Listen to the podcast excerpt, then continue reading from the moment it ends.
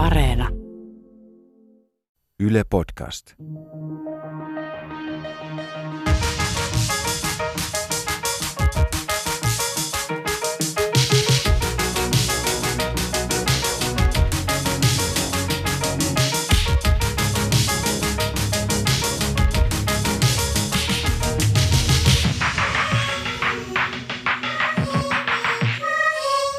Mitä vielä podcast studiossa Ronja Salmi ja Emilia Emmy Valentin. Moi moi.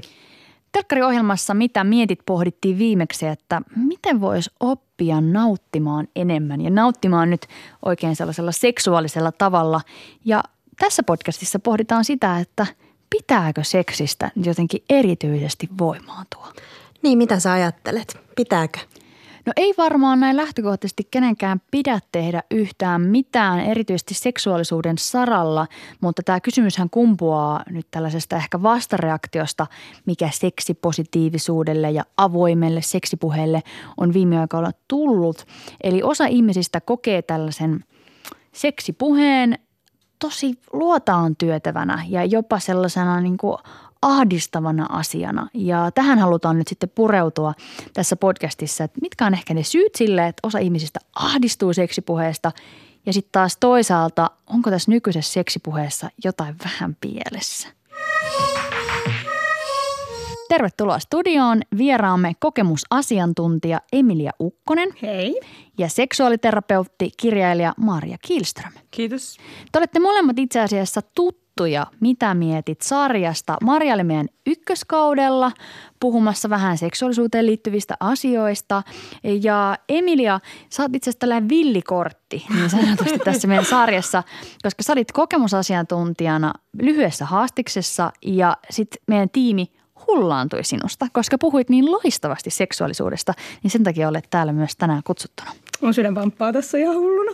Siis syystäkin, mutta kuule meidän sydämet vasta pamppaili, kun sä puhuit siitä, että kuinka upea voimavara seksuaalisuus on sun elämälle. Niin kerro vähän siitä, minkälainen suhde sulla on seksuaaliseen nautintoon ennen kuin mennään tähän päivän varsinaiseen aiheeseen. Siis tämähän tuli mulle aivan täytänä yllätyksenä, että mut pyydettiin tähän ja muutenkin, että pääsin siihen haastatteluun, koska mä oon aina ajatellut, että, että mulla on täysin surkea itsetunto, mun seksuaalisuus on aivan hakoteilla ja ihmisenä olen täysin hakoteilla ja mikään ei mene mitenkään päin, mutta tietyllä tavalla mä oon sen verran avoin myös, että mä osaan myöntää niitä asioita ja just niin kuin mä oon myöntänyt itselleni just sen, mistä äskettäin Marjan kanssa vaihdettiin pari sanaa, että että olen myöntänyt, että mulla on tavat ja keinot löytää oman seksuaalisuuteni ne lähteet ja että, että miten mä kasvatan itteni siinä itsevarmaksi. Niin mä voisin sanoa sen, että mä en ole kokemusasiantuntija, vaan mä olen kokemukseen pyrkivä asiantuntija. Utelias asiantuntija. Erittäin utelias ja erittäin, erittäin avoin kaikelle uudelle, mitä seksuaalisuuteen liittyen voi löytyä.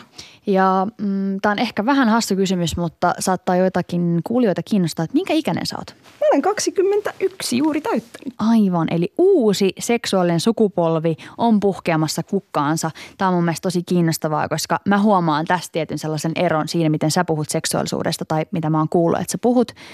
Itseni välillä, mä oon 26-vuotias ja musta tuntuu, että teidän jengi vielä pikkasen nuoremmat kuin minä on vielä pidemmältä tässä puheessa. Ja mä oon 35 ja mä huomaan siinä eron, miten Ronja vaikka sun jengi puhuu seksistä ja mun jengi. Kyllä. Äh, Mare Kielström, sinä puhut seksistä työksesi, olet seksuaaliterapeutti ja kirjailija. Ja kirjailija menestyskirjan Iso O takana, joka on ollut opas naisen orgasmiin. Mm, Tämä päivän aihe, pitääkö seksistä voimaantua? Mitä ajatuksia se herättää sussa? No mä ajattelen ehdottomasti niin, että jokaisen pitää saada valita se itse, koska niin kun ketään ei saa laittaa mihinkään muottiin. Seksuaalisuus ei pysy muotissa ja tavallaan siitä lähtee mun mielestä se niin kuin ajatus sitten leviämään. Vähän aikaa sitten somessa kiersi Laura Freemanin kolumni, joka hän, jonka hän oli kirjoittanut Ylen kulttuurikoktailiin ja otsikko oli aika raflaava seksipositiivisuus on kauheaa. Ja tässä tekstissä Laura kävi läpi sitä, kuinka ahdistavalta tällaiset seksipositiiviset viestit ja näistä asioista puhuvat henkilöt voivat tuntua. Usein seksistä puhuvat ja siihen positiivisesti suhtautuvat hahmot on naisia. Ää, Laura Freemanin mielestä kovaäänisiä naisia, kovasti nauravia, iloisia, rempseitä naisia ja että kaikkien seksuaalisuus ei vastaa tällaista ikään kuin kuvaa, tällaista mm, ikään kuin olemusta ja se voi tuntua ahdistavalta.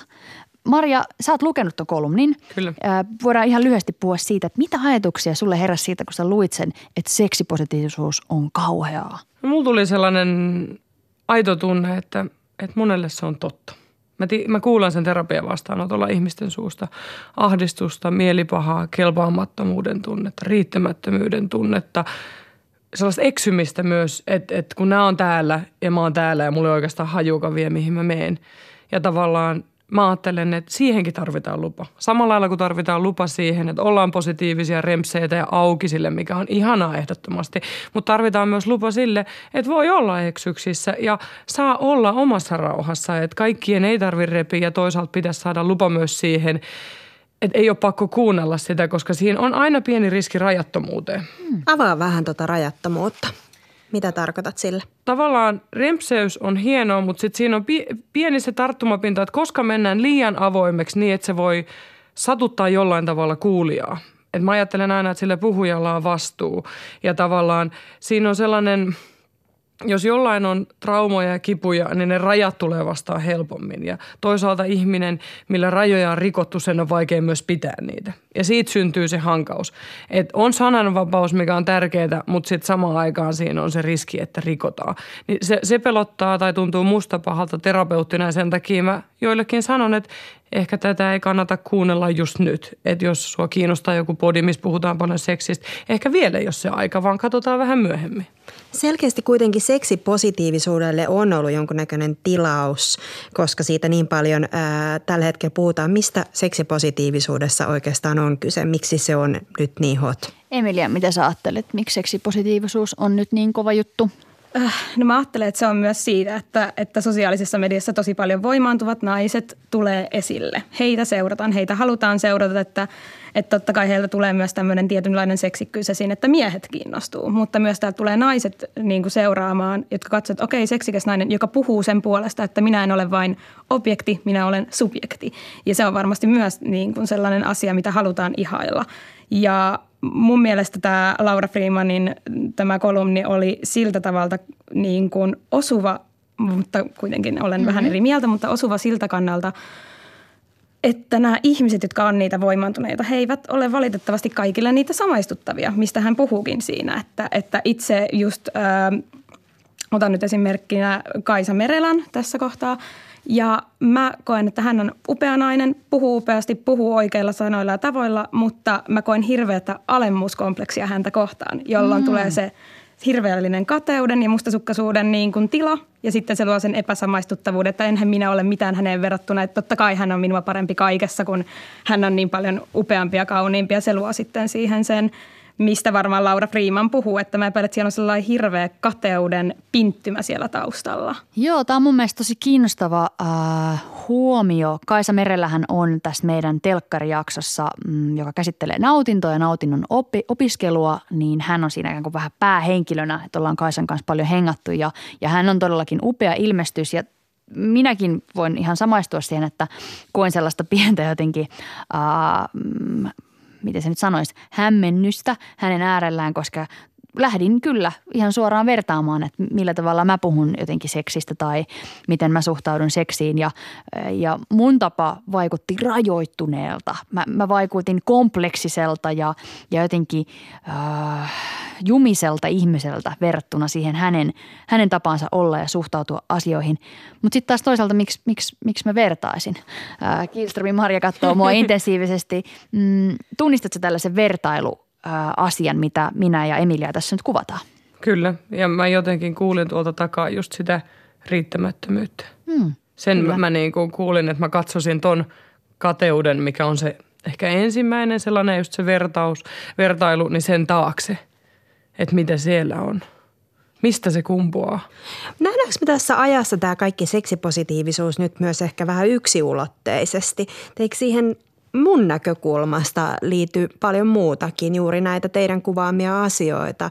Seksiä on niin montaa erilaista, kun Ja on meitä ihmisiä ja seksuaalisuuksia, mm. kun on meitä ihmisiäkin. On ja siis tähän mun mielestä kulminoituu myös tämä tasa-arvokeskustelu ja kaikki, että et mitä, mitä säkin toit esiin tuossa sun puheenvuorossa Emilia, että et ei tälle keskustelulle ollut tilaa aikaisemmin. Ja samalla lailla mäkin on 34 siellä, emme ole 35, niin ei meidän, kun me oltiin kaksikymppisiä, niin tätä keskustelua ei oltaisi käyty. Toisaalta mun on pakko sanoa, että kiitos Sex and the City-jengille, koska he ovat olleet uraurtajia niin kuin Kyllä. mun ikäpuolueessa. En tiedä, Kyllä. tunnistatko? Kyllä, siis se on erittäin tärkeää, mutta silti nyt me ollaan niin paljon syvemmälle menty, että se oli se pinta. Ehkä ne avasi tätä.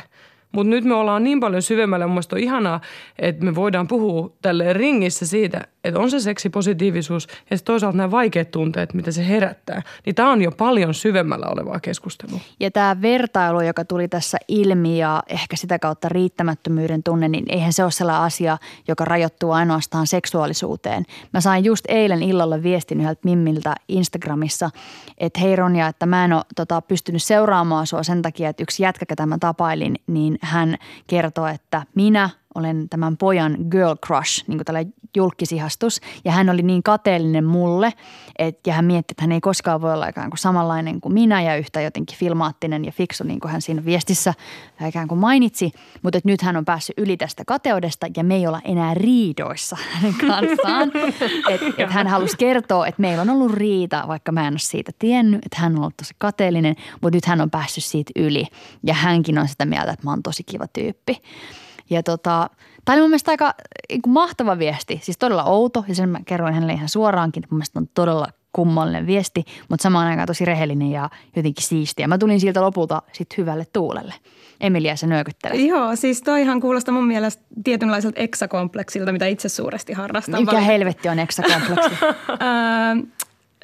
Parisuhteeseen kun mennään ja nykypäivänä kun ihmiset stalkkaa, niin kaikki stalkkaa toistensa eksiä. Ja se on Aa, hirveän surullista. Ja sieltä tulee tämä riittämättömyyden tunne ja hän oli varmasti parempi tyttöystävä kautta poikaystävä kautta mitä tahansa olikaan hänelle. Ja minä en voi koskaan olla mitään hänen verta, miksi sä nyt valitsut mut, niin se on eksakompleksi ja tämä on liian niin kuin suuri tällainen seksuaalisuutta kiusaava asia mun mielestä nykypäivänä. Tätä siis tapahtuu mun lähipiirissä ja itsellänikin ihan liikaa, aivan liikaa. Eli tämä vertailu on, on sitten läsnä. Marja, sun vastaanotoilla sä oot seksuaaliterapeutti, niin kuinka paljon tällainen vertailu on siellä sitten esillä tai onko se sellainen niin kuin toistuva ilmiö? Kyllä. Tähän mä voin vastata yksilitteisesti, että kyllä. Ja sitten mut mä pureudun siihen, että mit, mitä siellä taustalla on jälleen kerran, että mistä se tulee. Mistä se yleensä sitten voi tulla? Se voi, se voi syntyä ihan just tolle, että se on suht lähellä olevaa, että se, se on se eksä ihan aidosti, että se kumppani on saattanut jotenkin antaa viitteitä siihen, että se eksä oli erityinen ja se lähtee siitä.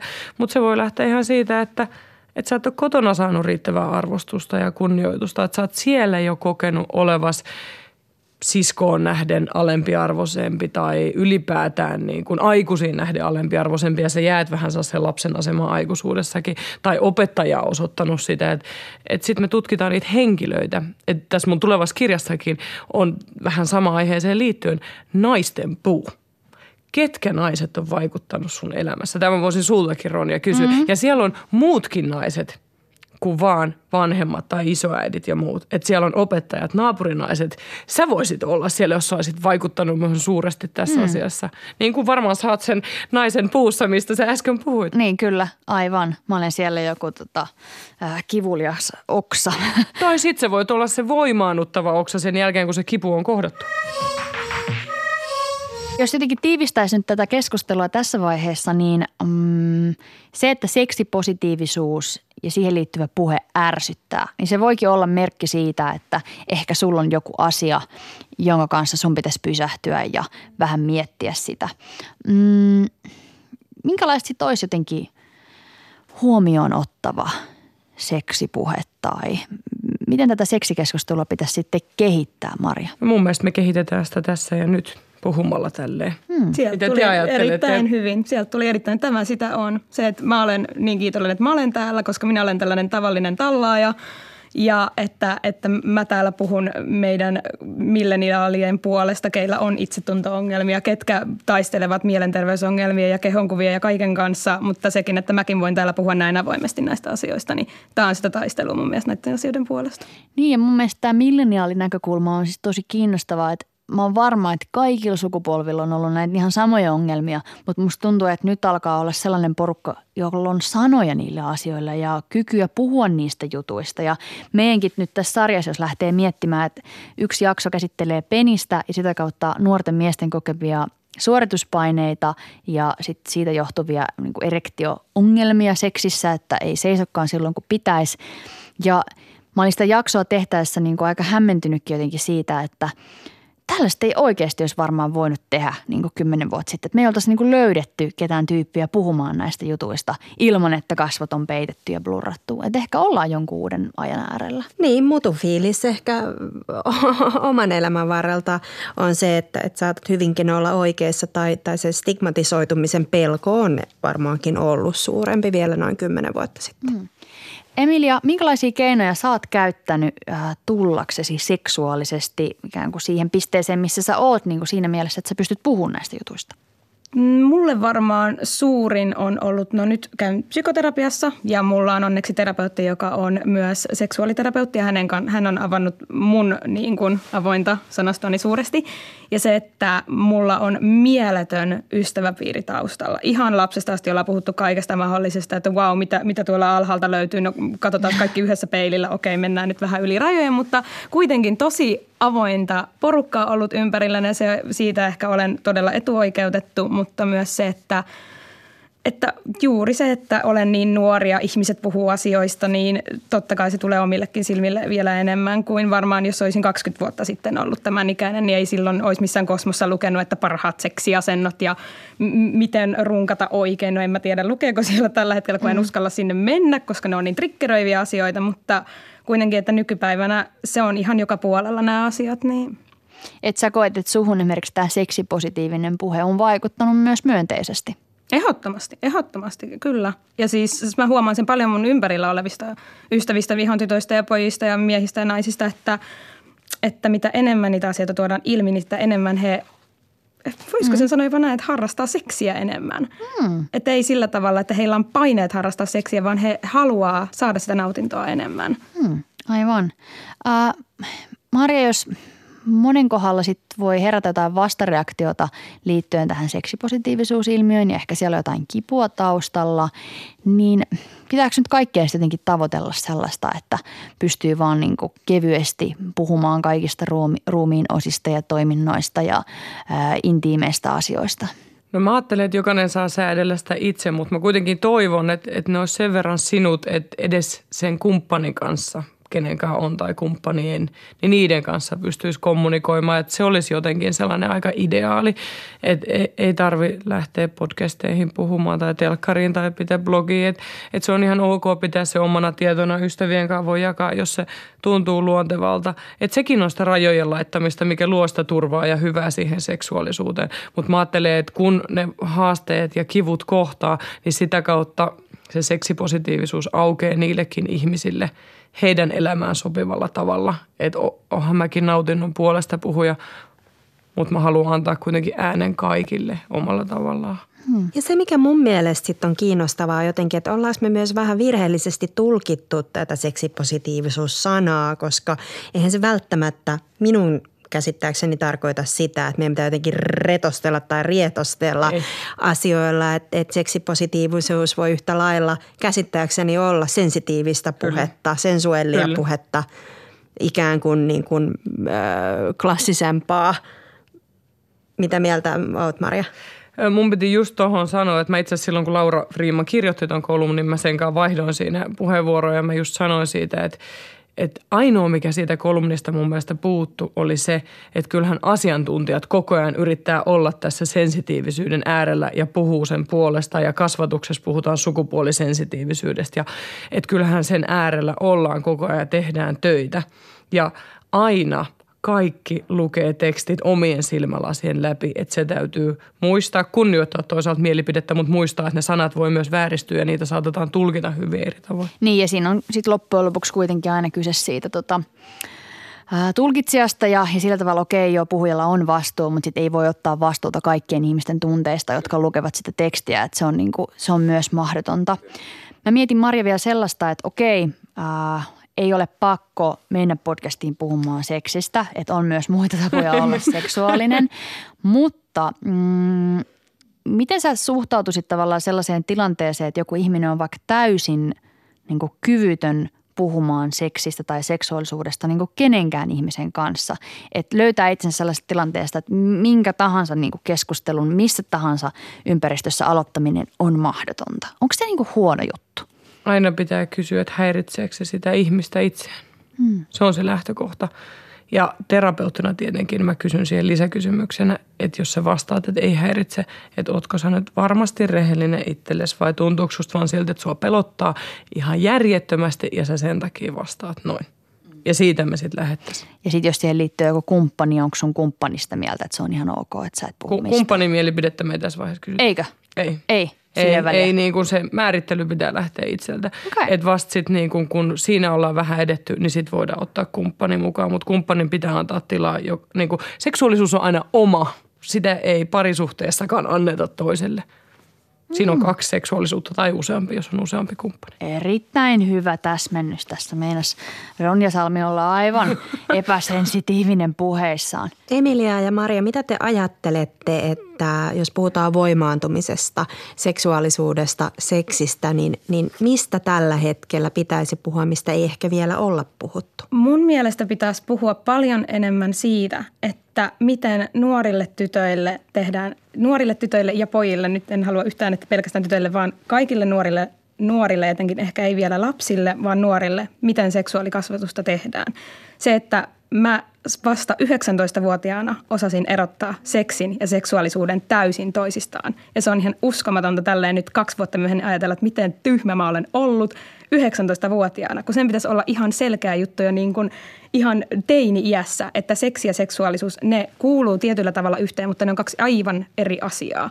Ja seksuaalisuus on niin suuri osa sinua itseä ja sitä pitäisi kasvattaa ihan niin kuin lapsesta lähtien, mutta nuoret, ei, ei kellekään nuorille tuolla todennäköisesti puhuta. Jos puhutaan, niin very good, hyvä parenting. Mun täytyy sanoa, että ei ne kyllä mulle ole mitenkään erityisen selkeitä käsitteitä sitten loppujen lopuksi tai että mä veikkaan, että mä feilaisin jonkun sen testin, että miten erotat seksin ja seksuaalisuuden toisistaan. Ja mä oon 26. Haluatko sä avata, että miten sä ne näet erillisinä?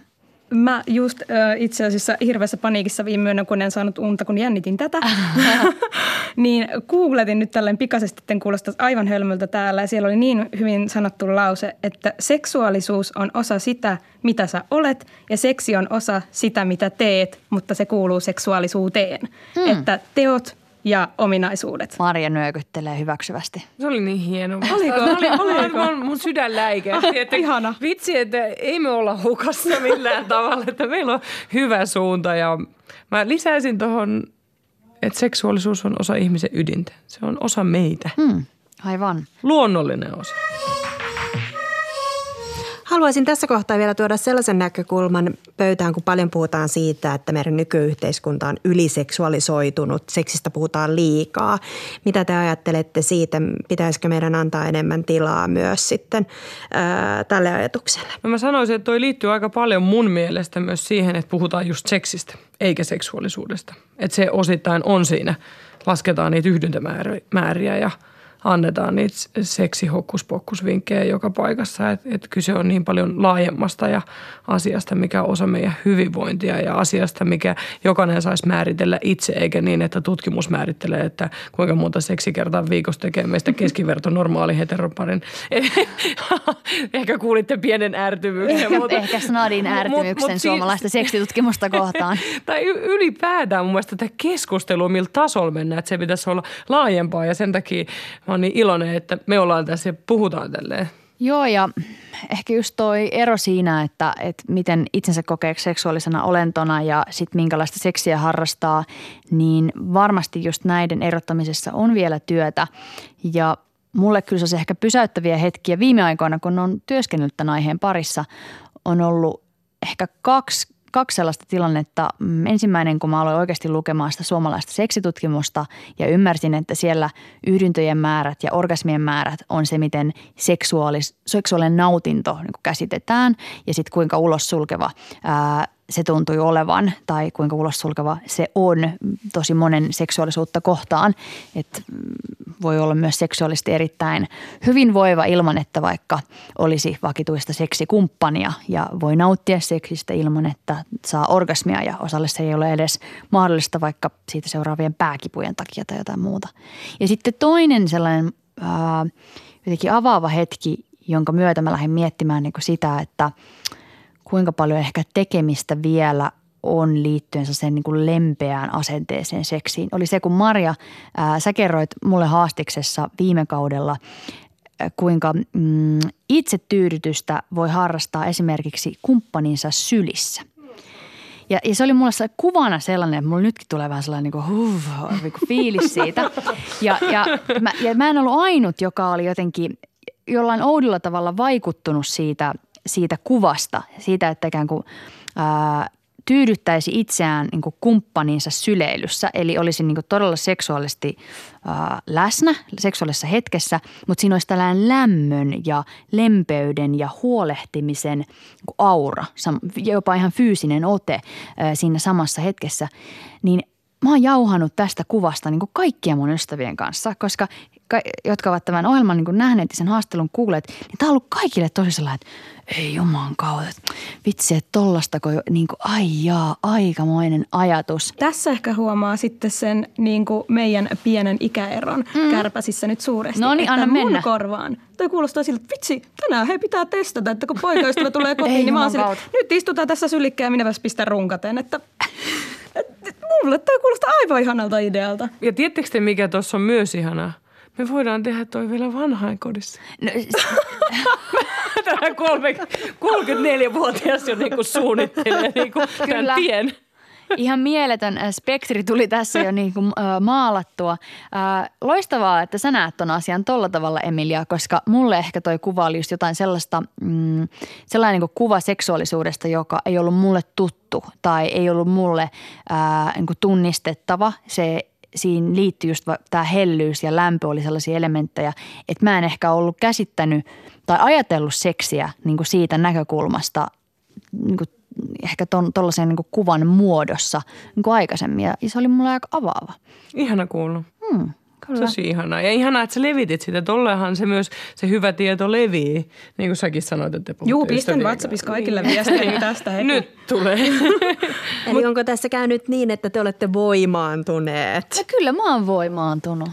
Mutta siis tähän itse asiassa vielä lisäten tähän, niin kuin, miten paljon puhutaan nyt seksuaalisuudesta ja millä tavalla, niin mulle tuli hyvä ystävä, kellä nyt paljastin suuresti, että mä oon tässä mukana, niin hän tuli sanomaan, että no, miksi nyt tästä pitää vielä jauhata, että kun on ilmastonmuutosta ja on sitä ja tätä ja sotia ja kuolemaa ja kaikkea, että miksi nyt tämä, että ottakaa tärkeät asiat esille. Mä olin siinä kohtaa tekin painaa estonappulaa. Mitä? Nämä on tärkeitä. Nämä on mulle tärkeitä asiat. Nämä voi olla todella monelle kipeitä, hankalia asioita. Että ei ihmekään, että on seksuaaliterapeutti, että minkäköhän muun takia. Niin musta se on ihan hölmö, että ihmiset ajattelee, että nämä ei olisi tärkeitä asioita. Totta kai näistäkin pitää puhua, koska nämä kuuluu tietynlaisen inhimilliseen kasvamiseen. Ja siis mm, sä kysyit en äsken sitä just, että miten, mitä tähän keskusteluun pitäisi vielä tuoda. Ja Emilia, Emilia sitten jatkoi siihen just tästä seksuaalikasvatuksesta, mutta mä itse asiassa on sitä mieltä, että se pitää viedä ehdottomasti sinne lapsille asti, sinne neuvolaan, kun odotetaan vauvaa jotta ne tulevat vanhemmat ymmärtää, että se vauva on seksuaalinen siitä asti, kun se on siellä vatsassa jo. Ja sitä kautta se lähtee rakentumaan sitten pikkuhiljaa. Se ei ole samanlaista se lapsen seksuaalisuus, mutta se on ja sitä pitää kunnioittaa ja sen uteliaisuuteen pitää vastata – aikuisen tasolla niin, että se annetaan lapselle sopivaa tietoa ja sitä ei tarvitse pelätä. Eli vauvasta sinne vanhainkotiin sitten. Niin, että se, se, sen luvan antaminen, että ihminen on sitä koko ajan, mun mielestä sekin vapauttaa jo tätä toisaalta painetta, mikä tulee tähän niin kuin 20 ja 40 väliin, että siinä pitäisi olla sellainen jättihype. Niin ei, se vaan elää koko ajan, muuttuu koko ajan. Se on ihan ok, että se, se on kuin parbababa. Ammattitermit keinnyt. Aivan mahtavaa. Tuhannet kiitokset vierailusta Emilia ja Marja. Kiitos. Kiitos. Kiitos. Emilia, suhtaudutko nyt positiivisesti seksipositiivisuuteen? Mä luulen, että mä oon lähtökohtaisesti suhtautunut itse aika positiivisesti seksipositiivisuuteen. Öm, mutta musta oli tärkeää, että tässä korostui se, että seksuaalisuutta ja seksiä on monenlaista ja, ja meillä kaikilla saa ja pitää olla se oma tapa suhtautua näihin asioihin. Joo, kyllä mäkin sanoisin, että mun lähtökulma on ollut tähän hyvin avoin ja mm, en lähtisi kyllä herkästi syyllistämään seksipositiivisuuden sanansaattajia.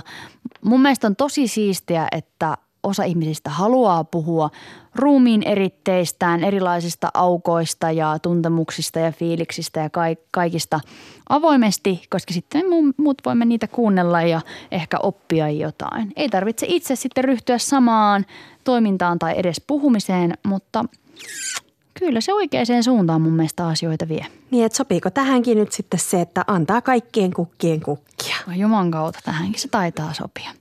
Oikein paljon kiitoksia keskustelusta jälleen kerran Emilia ja ensi kerralla puhutaan itse asiassa masennuksesta. Ja podcastin aiheena on, että miten masennus vaikuttaa kehoon, miten se vaikuttaa ihmiseen kokonaisuutena, vaikka itse sairaus onkin mielessä. Palataan tähän aiheeseen siis ensi viikolla. Moikka moi!